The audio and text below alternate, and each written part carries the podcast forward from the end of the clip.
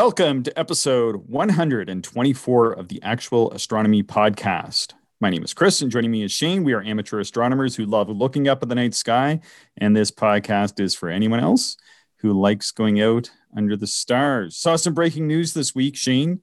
June 1st. Yeah. Orion. Yeah. Did you see that? Orion Telescope Binocular buys Meade instruments. Yeah, I did. Yeah, yeah, very, very interesting. I, you know, I think Meade has been like from a financial perspective, um, you know, sort of questionable performance for a little while now, and I think it was there was speculation whether or not they would just kind of end business or you know something like this would happen. So yeah, Yeah. interesting. Yeah, I've kind of, I think they were in some sort of lawsuit together for a long time. If I'm remembering, I Oh, could be really? Totally misremember. I know there some lawsuits going on between the telescope manufacturers, but uh, yeah, it, it's it's a tough business. I think is what it comes down to, and uh, I don't think there's a lot of margins and, and money to be made in in the telescope business. Really, to be perfectly frank, yeah y- yeah like you know it's it's either like there's sort of two two paths i think like you make real high end low production niche telescopes like astrophysics and takahashi and you know there's a few others out there or or you do a little more mass produced and and um you know that's like orion Meade uh, celestron. Not saying that the quality isn't there like it's still really good stuff but um, it's a much bigger market much more competitive and um, yeah yeah there's maybe just not enough room for everybody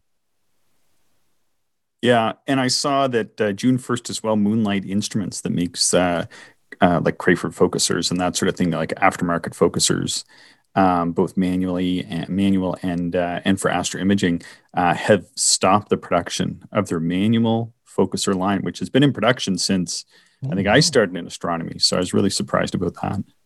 Yeah yeah that's interesting so then for like third party focusers there's really just like what feather touch and maybe jmi or there's probably a few others but Well, JMI uh, ended up being sold to Farpoint Astro like a couple of years ago, I think. oh okay I, don't- I don't know that they're back in production making uh, much of anything uh, at this point either. So I think there's um, the Feather Touch, which is technically made by Starlight Instruments. Um, and then um, I think Baader has a steel track. And then there's some um, that, that have a variety of different branding, like the the the one that I bought from Agena for my um, 80 millimeter f5 um, comes in in different sort of makes makes and models and that sort of thing, and and th- those ones are decent, but uh, but yeah, it's unfortunate to see that uh, that that a manufacturer has decided to stop making uh, manual focusers because simply put, they are selling way more um, to the astro imaging crowd, and I see the prices on the astro imaging ones are about three or four times that of what the manual ones are, and I, I imagine the work that goes into them isn't uh, isn't that hugely different. But anyway, there, there's there's threads on those on Cloudy Nights, I think. Well, and you know, the interesting thing with some of these gear makers, like um uh there is what Universal what what the heck is your mount name? Like Universal Astronomics or something like that. Yeah, um there's the disc mount, um, and then there was like the half hitch mounts, I think. You know, a lot of or even the desert sky mounts. All of this stuff is like individual people that just are making the gear out of their house. Like they have like high end equipment, lathes, whatever it might be, Yeah. uh, to make this stuff um but like you know when when the individual decides that like in the case of uh, universal astronomics um that you know i don't know if he retired or was switching careers uh, then it was just all of a sudden okay i'm not making it anymore and you can't get it anymore. And uh you know I, I i think it's sometimes easy to think that all of these um manufacturers are like you know bigger corporations that just churn out gear and and that's not always the case. Some of this stuff is like literally handmade in a garage and then shipped out Yeah, Yeah, I always felt bad about Universal Astronomics. Uh, Larry, I can't remember his last name, who, who runs it. I, I've bought a few things from over the years, um, and and to be frank, I, I thought he was underpricing. His his products were were um, you know very good, um, good enough that that I think I bought three products from him over the years. And actually, um, as as years went on, I thought that he got better and better. Um, but but I think his pricing actually remained about the same.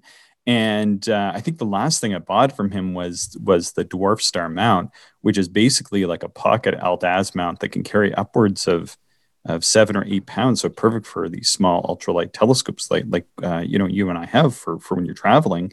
Um, man, what did he charge me for it? Like 130 bucks or something.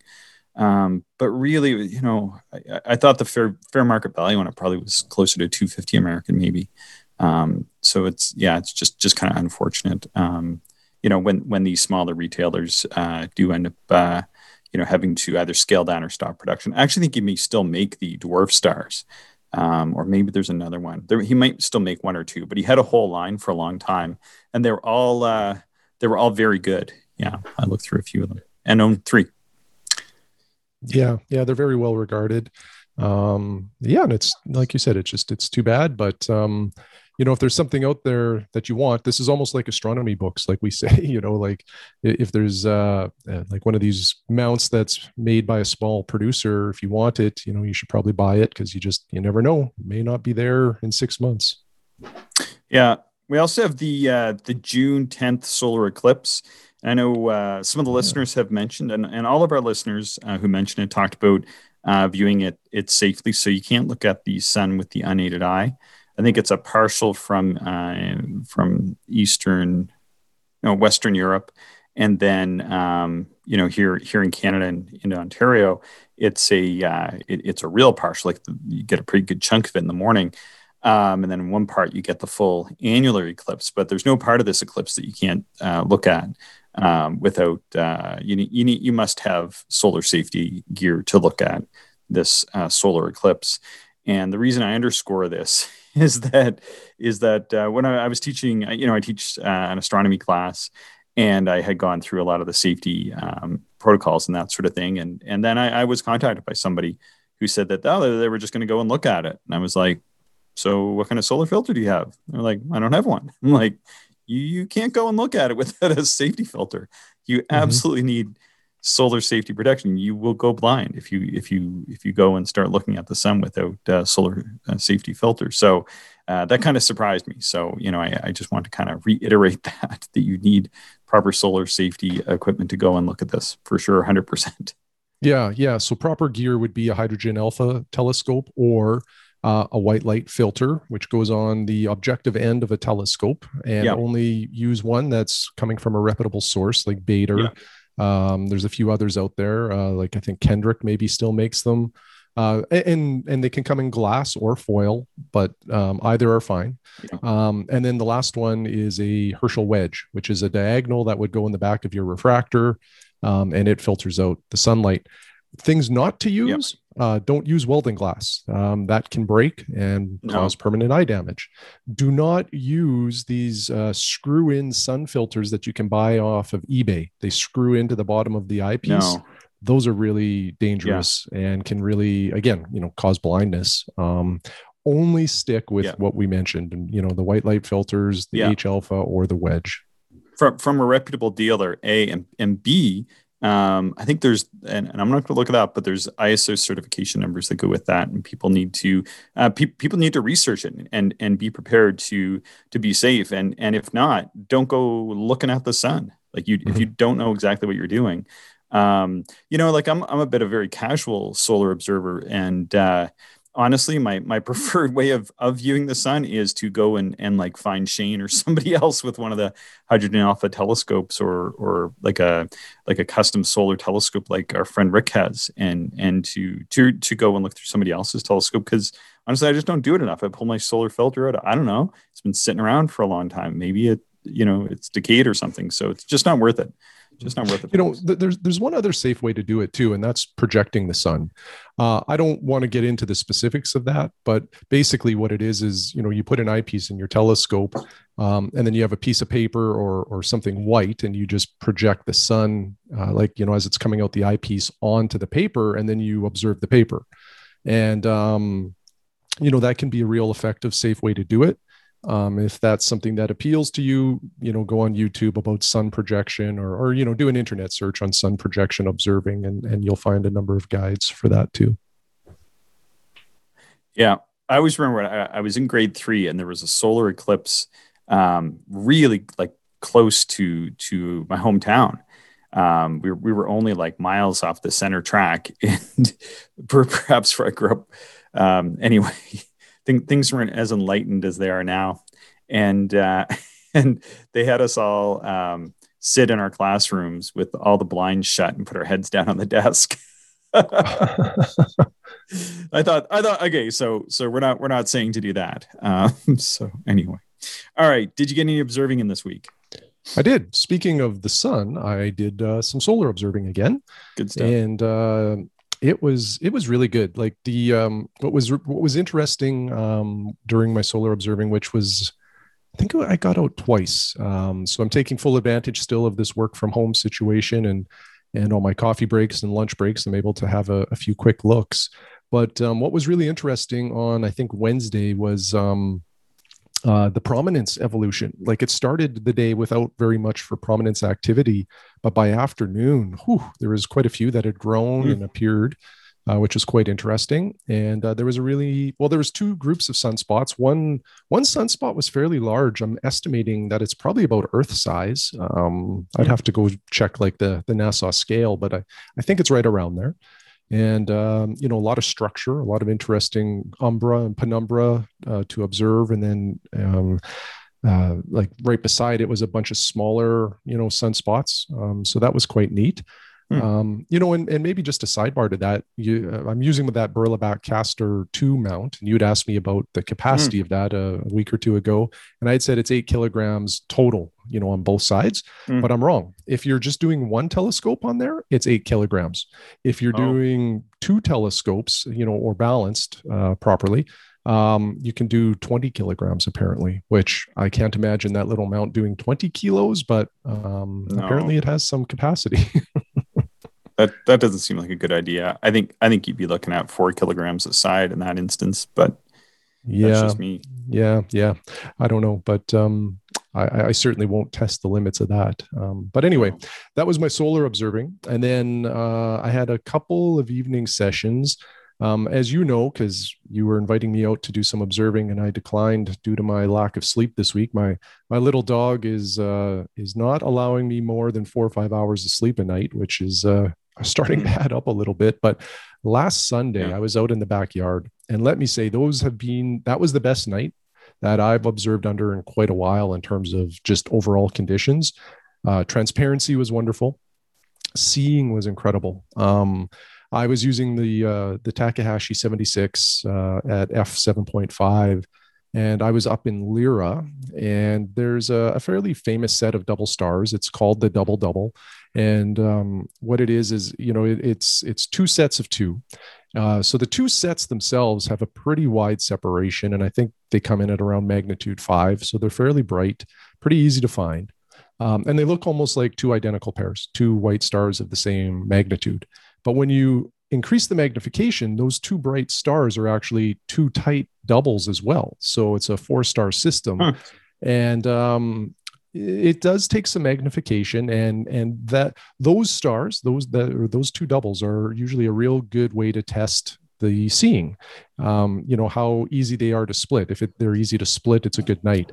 Well that night i couldn't believe it. Um, i was able to split those uh, two stars without any difficulty and i ran that telescope up to my lowest like my highest power that i could do without adding a barlow so my highest power eyepiece is a 2.4 millimeter vixen hr and uh, i put that in which gives me a magnification of 238 times.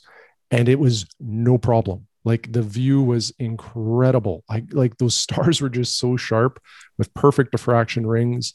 I i just uh, you know i haven't seen anything like that in a long long time um so anyway i just kind of panned around the sky just you know taking it all in. I wish the planets were up or i wish the moon was up. Uh, something that really uh, you know shows well when this when the conditions are that good.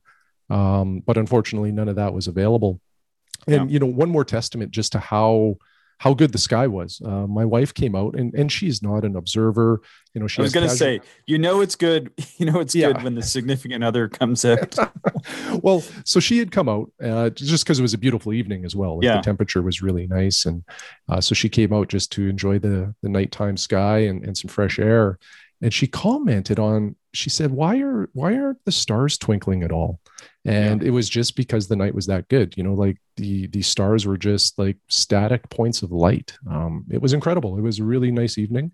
Um, so that was the highlight for sure for me. Um, now I did a, a couple of like, you know, I, I, said I got out a few times, but the other couple of times was really just taking the dog out to use the bathroom at the end of the night and uh, just doing some naked eye uh, observing of the sky and just starting to see some of the new constellations rise in the east. You know, Cygnus is on its side, uh, slowly coming up um, you know, getting getting excited for summer and, and, fall observing. And what I like to do on those nights when it's just naked eye is is look at the constellation and then just think about what I would like to observe within it. Um, mm. I don't know why. It's just something I like to do. Mm-hmm. How about you? I, I, think you got out a few yeah, times. Out a yeah, I got out a few times with Mike. Uh, when you know one was one was too uh, cold and one was too hot and one was just right. Um, okay, Goldilocks. yeah, exactly, exactly. So yeah, the first the first night we had a we had a few clouds kicking around. We started the uh, the observing in Ophiuchus, um, like like we'd kind of talked about before. I'm writing an article on it, so uh, you know we kind of started going through there and uh, took a look at all the bright globulars there, like M14, M10, M uh, 12 um, you know and then just some other other stuff around just just kind of kind of getting my gear up and running because haven't really had the the scope out yet with with the pillar and the tripod and all this kind of stuff. So i'm kind of working out um, you know just just how good uh, and bad things things are i found found a, few problems um, yeah, and we we tried a new observing site, which was uh, it's actually really close to my place. It's only about a 15 minute drive, and it's uh, it's like around I don't know what it is in the Bortle scale. Everybody talks in the Bortle scale these days, um, but it was it's like a magnitude six site even even uh, you know during twilight. Um, but it's really open. It's so open. There was there was a, a farmer driving his tractor home for the night, and and we could see it when we were setting up, and it finally sort of drove drove by us, which was still like a few miles away, um, at about uh, 12. So I guess guess it was almost two hours. We could actually see it coming. That's oh, how wow. flat it is out there yeah, it was, you know, they weren't driving too fast, maybe like, I don't know, eight or 10 miles an hour or something like that. It's a huge rig with these giant lights on it. It wasn't too bad, except for like maybe the last 10 or 15 minutes. It was like we had to stop observing because it was like, whoa. I said to Mike, do you think he's coming? Like, you know, we've been watching this for like so long. Do you think he's like, this is where he's, he's coming? you know, like I actually had that happen once, but, uh, but they, they didn't come where where we were. We are on this uh, this it's like a it's a road between roads um, and it's very it was good last month and it's the road is very rough now. So nobody's driving on that thing unless you have a really good off-road vehicle. So we know that people aren't just going to come creaming down this road. You just you can't do it. You would you would bottom out and crash you know? So uh, so you kind of have to pick your way along it but it's uh, it's not that bad in like vehicles like we have. So um, no problem. But it was great to be able to go and just set up. There's like a spot where they turn the tractors around on this road, and uh, it's kind of like between the fields, and it's just like great spot to set up. There's room for about probably like three or four cars and to pull in, and uh, you know because those combines are pretty big. So anyway, um, yeah, that's that's where we set up on on the second night. The third night we went out and we we just had clouds, but. Uh, anyway, on on the second night, um, I guess it was Thursday night, we saw a whole pile of noctilucent clouds. They were really faint, like a fine network of cobwebs sort of spread over the northwestern sky. It was it was pretty pretty cool, and you could actually see like kind of like the um, almost like a I don't know what to say, but like a bright spot where the sun was kind of reflecting straight up in one portion. It was it was I think quite a bit larger than like what the sun would be, and then it kind of faded out on either side. And then that kind of went down, and then we could kind of see it kind of kick back up again pretty quick, almost due north as the sun kind of made its way around the North Pole, right? So uh, pretty pretty cool to see that. But uh, on on one of the nights, Mike put M13 in his 12 inch, and we had a nice long nice long look at that. was uh, was really cool, and we could even see, though he he pointed out this was really hard to see, um, and I wouldn't have picked this up on my own, but we could see this little galaxy called NGC 6207 right beside uh, M13. Um, did you ever see that one? No, when you mentioned that, because uh, you you had told me a little bit about this observation and that mm. you caught this galaxy, I was thinking, well, what galaxy? So I had to go look in Sky Safari, and yeah, I don't I don't remember seeing that. Um, even in my 12 inch when I had it, I, I don't recall it. Now, it you know it sounds like it's one of those things that you kind of it, it, helps to know that it's there, so you at least look for it yeah. because it it doesn't jump out at Yeah. you.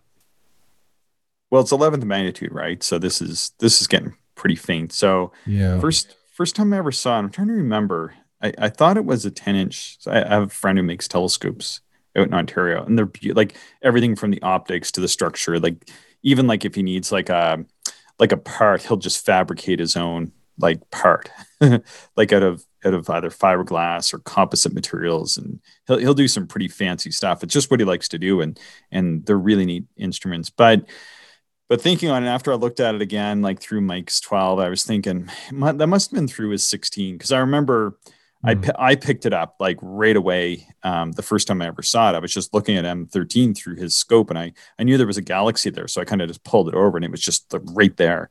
Um, and where we were observing in in Ontario, you know, probably about as dark as as where Mike and I were that night. So uh, so anyway, and and like I said, for that one, I could just through Mike's scope, I could just barely barely see it. But uh, and then another one. This was one from from the list that uh, that I'm working through was six four two six, which is a a little gem of a, a globular cu- cluster up in Ophiuchus. It's pretty near Al which is in the uh, in the northern part of the constellation, so pretty high up. Um, and that's an 11th magnitude globular. And man, uh, we, we were out on a really dark night. It was really good conditions, and uh, I spent so long looking for that. I feel like I spent almost half the night looking for it through my four inch because I didn't put the magnitudes down in my charts. Oh, Yeah. And so I thought it was going to be like 10th or 9th or something like that. And way fainter. And I finally I got the field and I was like certain I was on the field with my four inch. I kind of thought I could see something, increase the power and still like a little bit of a fuzzy spot. But I mean, boy, I, I couldn't tell if it was just like some really faint background stars. And so Mike uh, got it in his his 12 and then uh, yeah it was it was the same field and even in his 12 like we could barely see it so it Oh, was really? super yeah super faint so how big is it? Like, is it like a parent size? uh, i can't remember but it's it's a it's a fair size it, Mm. it's a good size so that's part of the problem is, Yeah. is that that 11th magnitude is spread out right it's not like Yeah. you're looking at an 11th magnitude star which pretty easy in a 12 inch Mhm. Yeah, yeah, that's kind of what I was wondering about. If it was large, then yeah, that that makes it even more challenging. Yeah, and we're still like we well still we have this perpetual twilight right now. So so we don't have like it's not like the sky is 100% dark, so we're kind of battling that a bit. And so you just lose like you lose that bit of contrast when you're going for like anything that's that's not going to resolve. So, you know, it, it it's still worth going out in my opinion, although it's very late. And I guess that's the other thing is we're really not even starting to observe until uh, midnight. Um, so we're kind of tired from the day too, right? And then uh, and then staying up, uh, you know, for a couple hours. Anyway, um, let's see. Yeah, so we saw that, and I, I looked at a bunch of clusters. I sketched, um, you know, a few clusters there, like uh, the summer beehive, and uh, I forget what the Collinder one is around. Um, what do I got? Collinder 359, which is the uh, Taurus Poniatowski region. Oh, and then NGC 6633, which is a cluster I've looked at before. I've never sketched it before. And uh, that's a neat cluster. I thought that was that was a really neat cluster because it's just right above this star. And uh, I don't know what star it is, like a faintish star, but it looks really good in, in little binoculars. And you can kind of see it with your unaided eye as well. O- open cluster or globular? Yeah, it, yeah, it's a little open cluster up there. NGC six six three three. Yeah, really nice. It kind of it kind of almost like half wraps around the star. Really, really nice cluster. In the four inch though, I mean, the four inch at 18 power was already almost splitting it up too much. Like almost a better cluster. Some of these are definitely better in binoculars. So uh, Hmm. so we'll see. And then uh, one of the things I'm doing. I don't know if you ever just looked at stars before, but just kind of going through. So because we have so much twilight, and just because they're on my my list of things to just take a look at anyway, I, I was going around kind of taking a look at the the brighter stars. So I'm going to look at the 50 brightest stars in the sky just to see what, what their fields look like.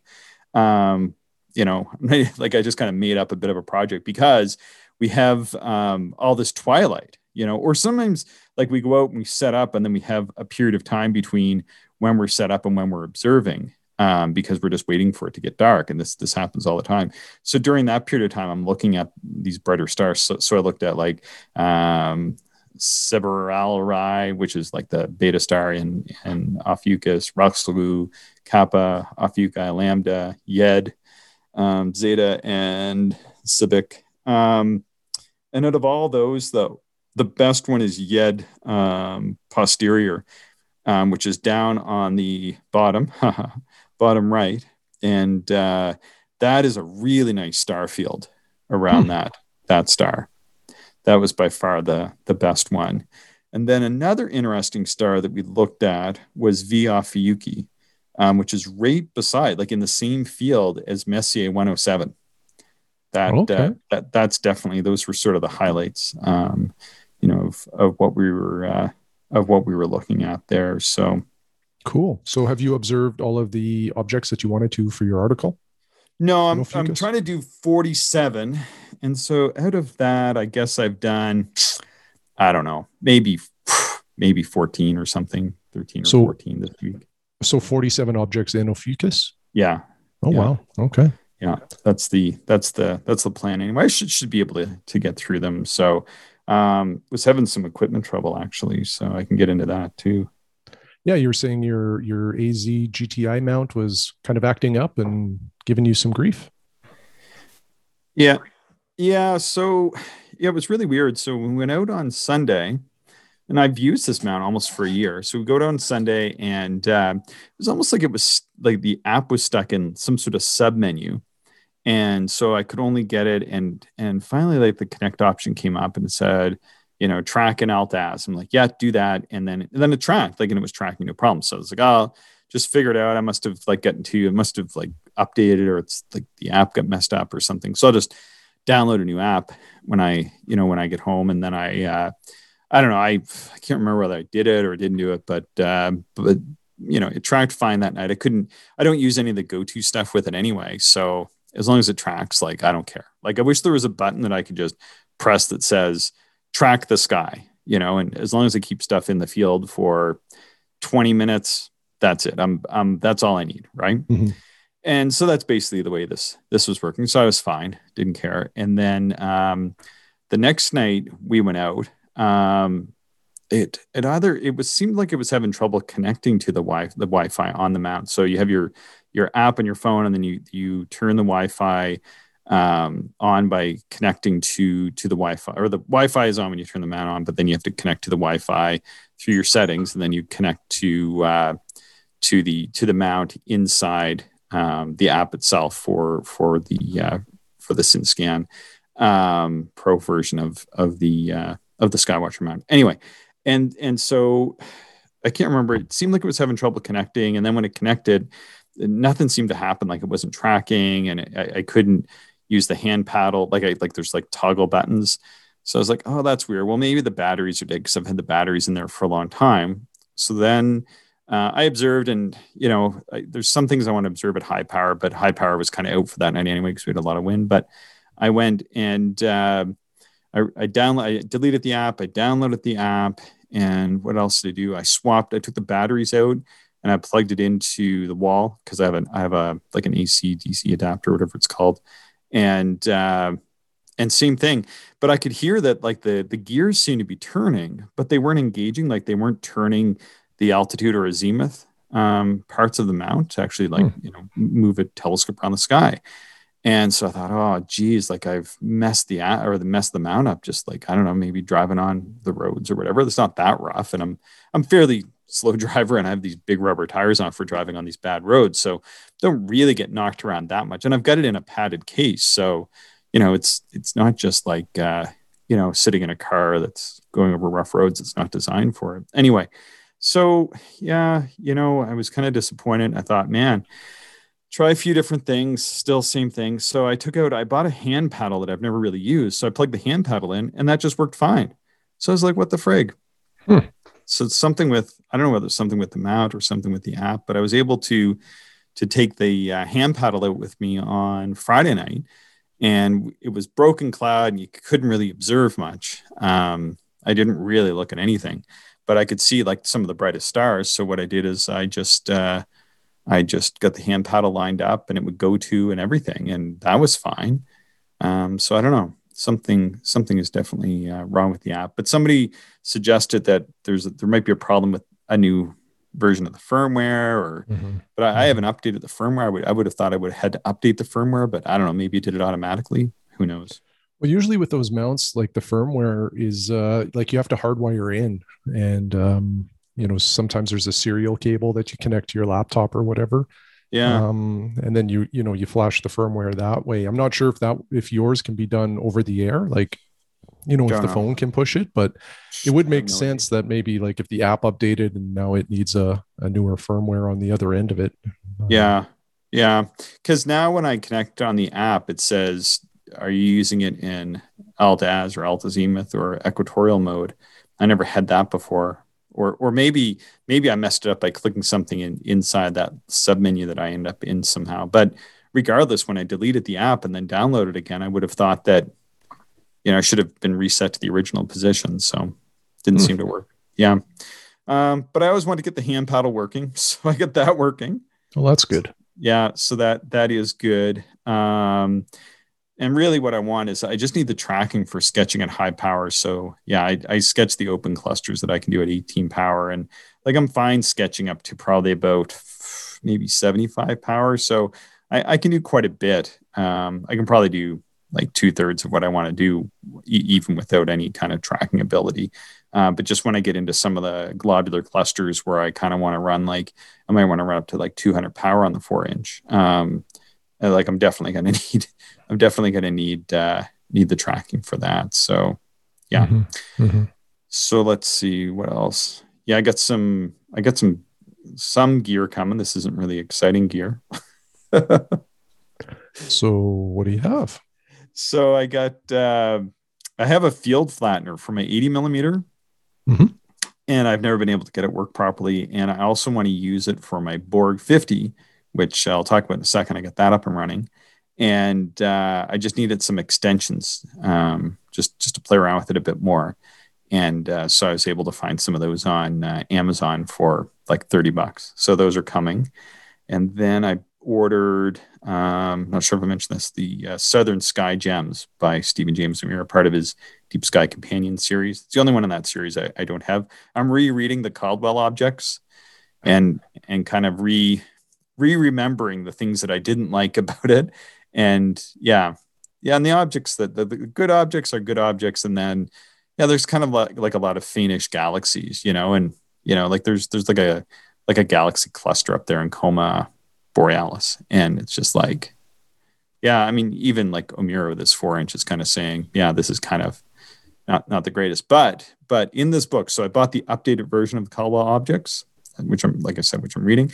Um, and he did um, re-edit it and it's a it's definitely a better read. This one is definitely a better read than the first one because um, well he's added in some some more up to date information, which makes it a little bit more interesting. And then as well, he uses other people's observations, like um, uh, Magda Streicher, who's an observer from uh, I think originally from Europe or Portugal or somewhere, and now lives in South Africa. Um, and so her observations are, are throughout. Same with Barbara Wilson and who else? There's somebody else, and then one person I know who's a good observer from Canada, Alister Ling. Some of his observations are, are in there too. So so he kind of fills in some of that stuff. So and things that are kind of faint for a four inch, um, he'll kick in with people's observations with like eight uh, and and twelve inch and larger instruments. So so yeah, it, it's a little bit better, but it kind of goes to say like when you're when you're looking at um, his books, which typically focus on what you can see with like a four, maybe a five inch telescope, um, and his sketches of those objects. Well, you know, with the Caldwell objects, he even, you know, the great Stephen O'Meara is like, oh, well, these are kind of feet in a four inch, right? Mm-hmm. So, so really they're just within, they're just within, uh, just within grasp. So, and I noticed like, yeah, a lot of them are like getting into like that 11th magnitude area, which, um, yeah, I can see that with my four inch too, but, like if I was making a list, and so my the, the stuff that I'm working on is it's not really my my list. It's just um, part of um, what's in the RASC Observer's Handbook that, that I'm sort of working on. Um, so I'm not really selecting those objects. I'm just looking at them all, and then I determine which ones I'll put in my article. But um, like probably I'm not going to put in the really faint, hard to see ones that are really faint and hard to see in like even a 12 inch telescope because there's so many objects like 47 to observe. Why would I put that one in, right? Mm-hmm, mm-hmm, so yeah. I, I kind of still want to see them, but at, at the same time, like, you know, if if I'm putting that in the article and people are saying, well, Chris observes the four inch, so it must be visible in a four inch, and then go out and try to see it in, in most parts in Canada, no, that that's not happening. You're just not going to see it.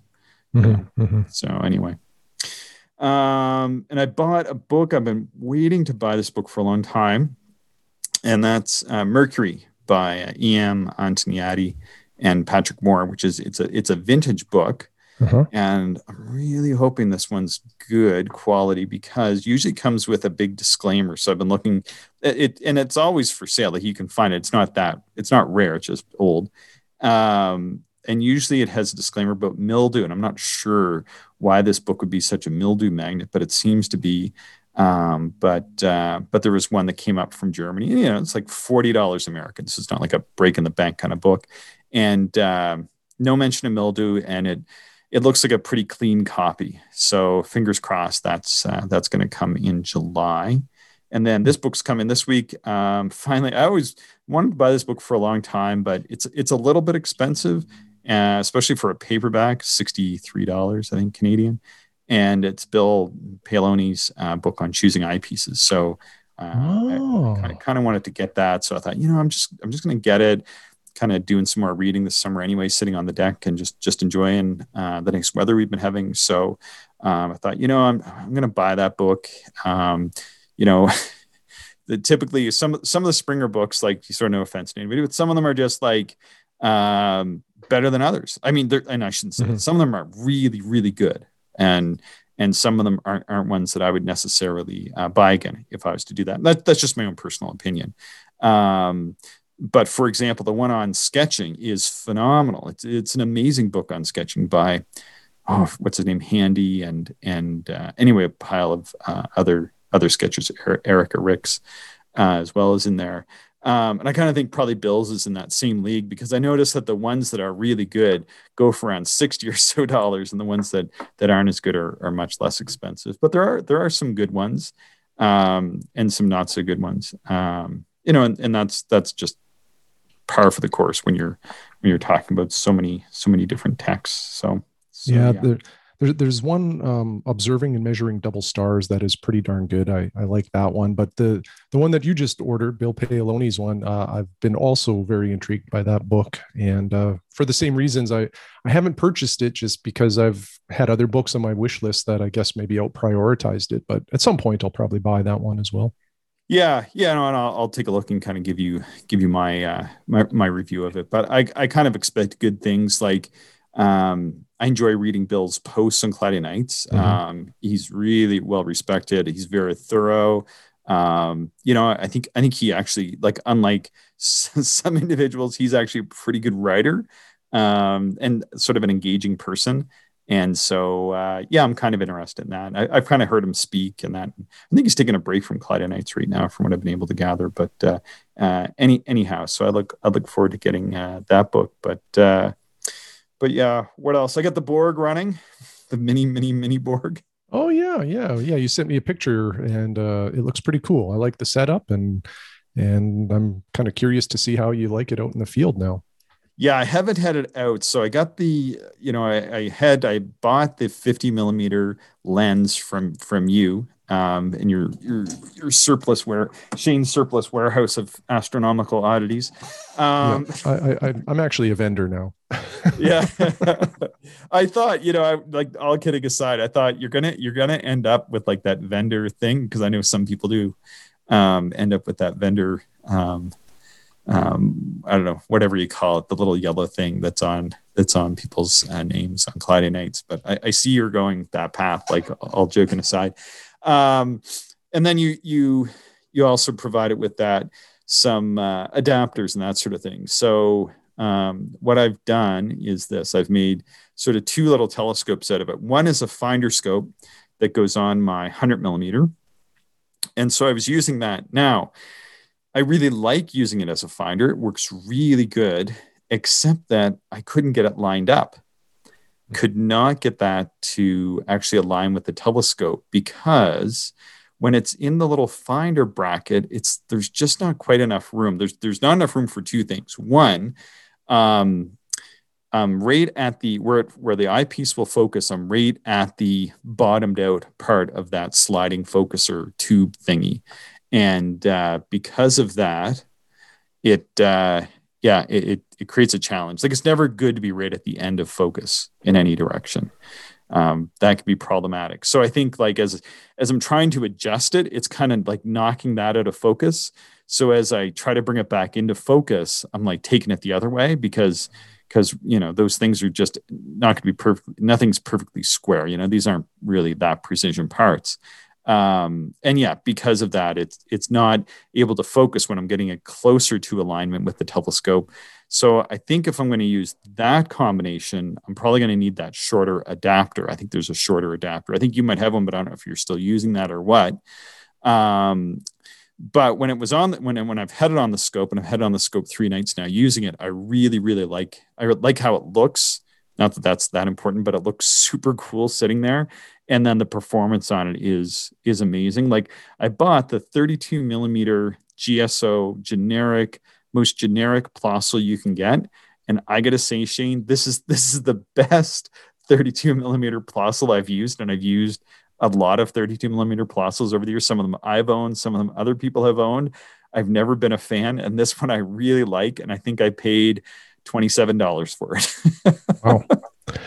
Well, you know, I, have similar. I've looked through a few 32 millimeters, and I've always found the eye placement a little picky. Um, be. Usually because I think the eye relief is huge, and yeah. um, you know, if this one works better, that's good to know. I might give that a try.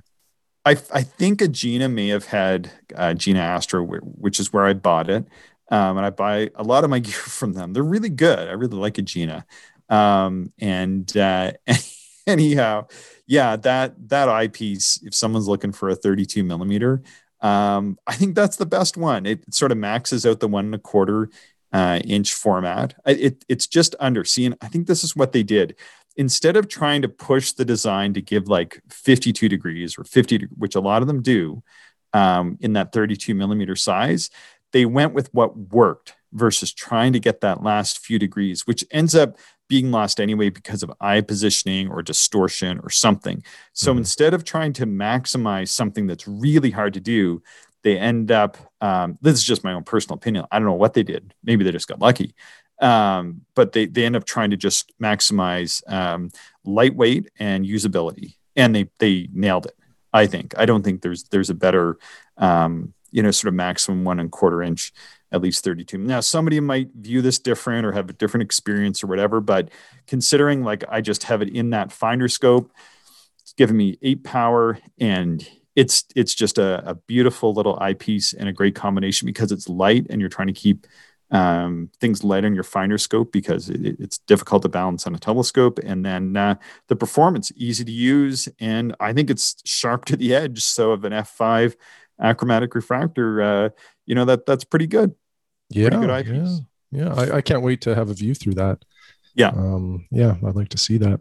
Yeah. Yeah. Speaking of finders, Chris, I think I have a new one on the way. no way.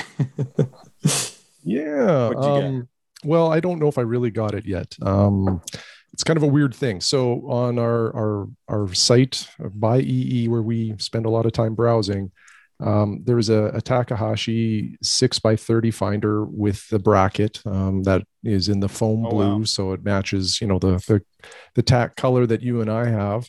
And um, I've always been intrigued by the Tak finders. Like they have, they're, they're supposed to have really, really good visual quality, just like a Tak telescope.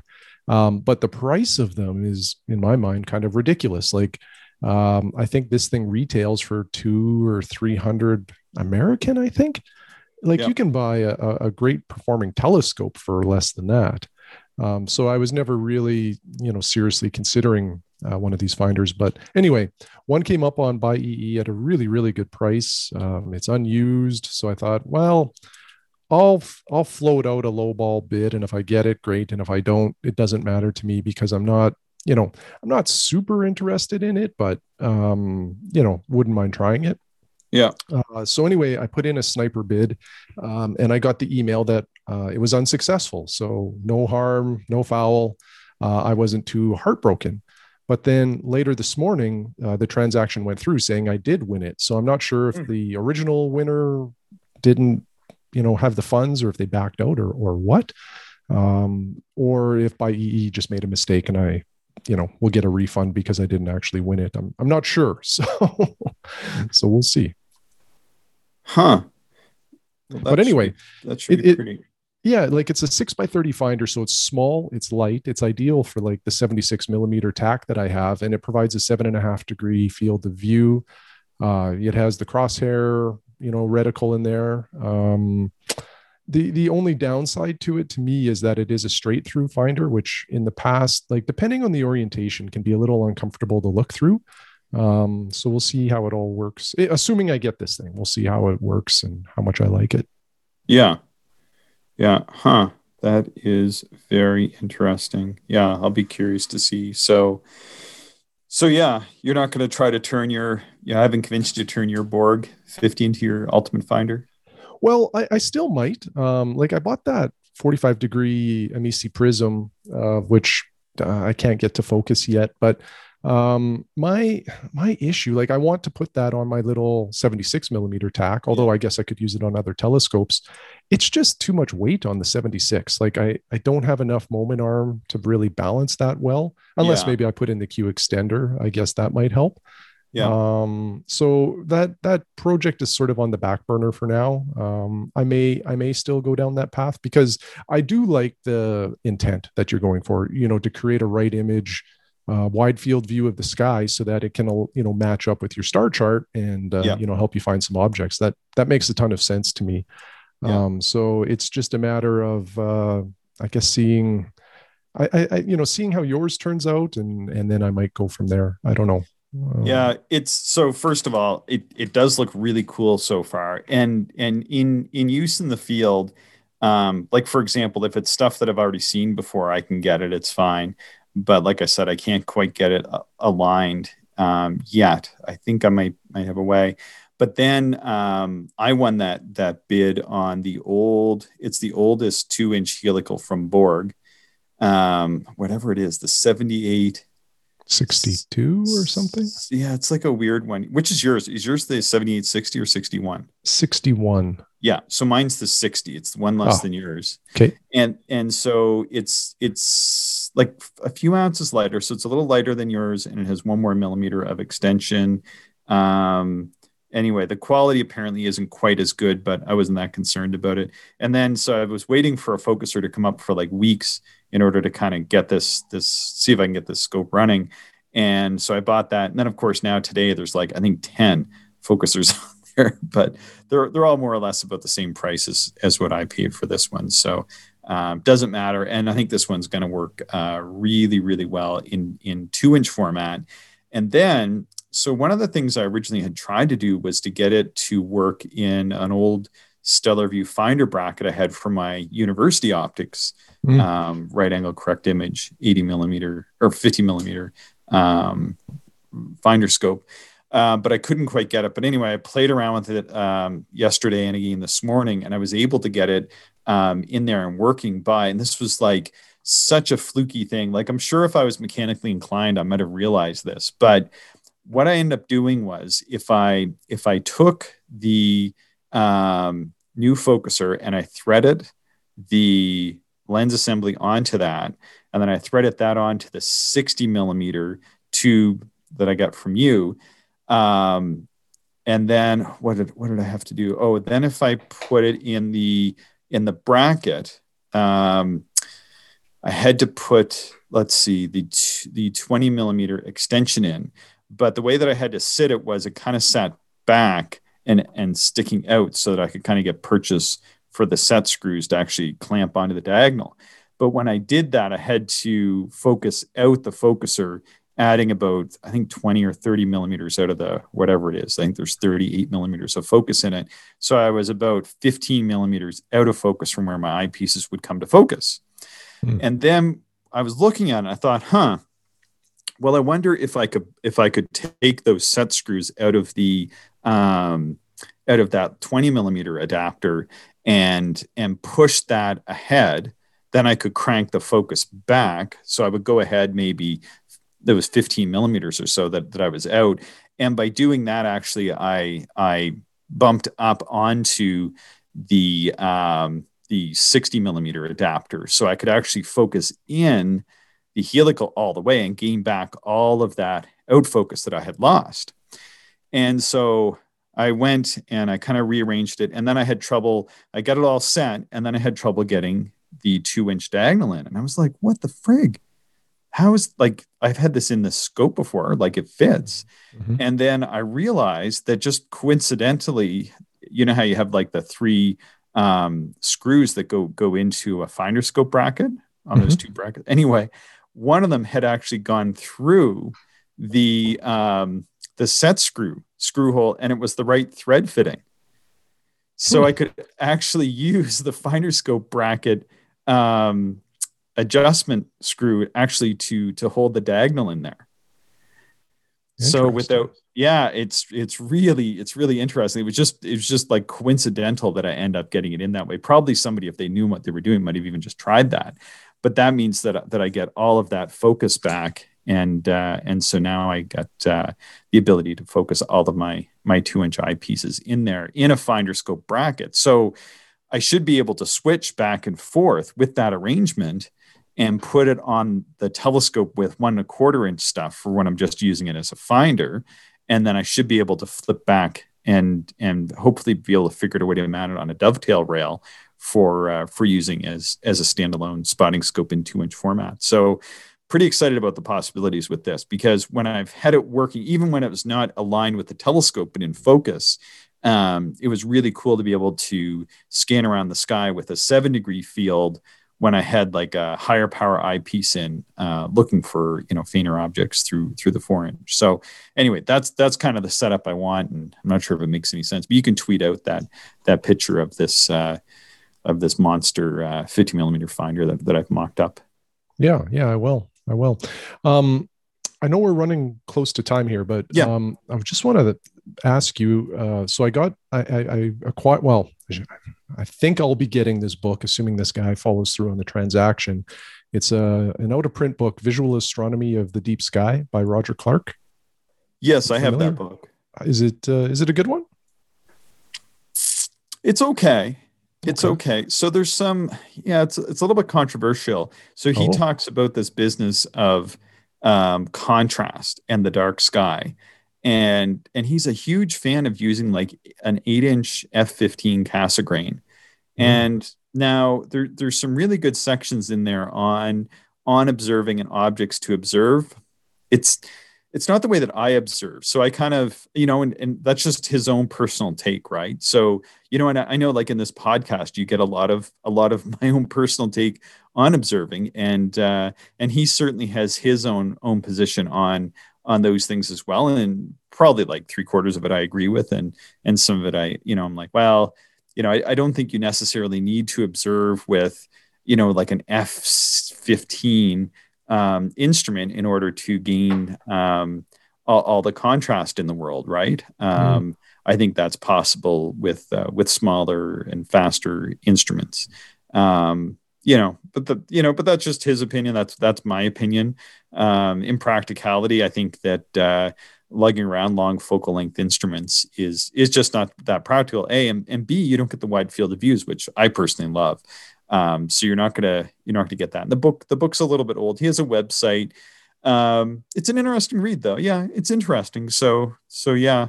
But uh, I know that book can go for. I hope you didn't pay too much for it because that that the, the book can go for a lot of money. And honestly, I think it's probably worth like thirty bucks or forty bucks maybe. But I know sometimes I've seen it go for a lot more than that. And I just don't think it's worth it. I think it's it's worth yeah, thirty yeah. bucks in the library, but yeah, um, I got it for 65, so way more yeah, than what you're a, suggesting. But um, on on Amazon, it's like 750. It's uh, like ridiculous, you know. Like, and I never really trust those Amazon prices because people can post no. things for whatever they want. But um, yeah.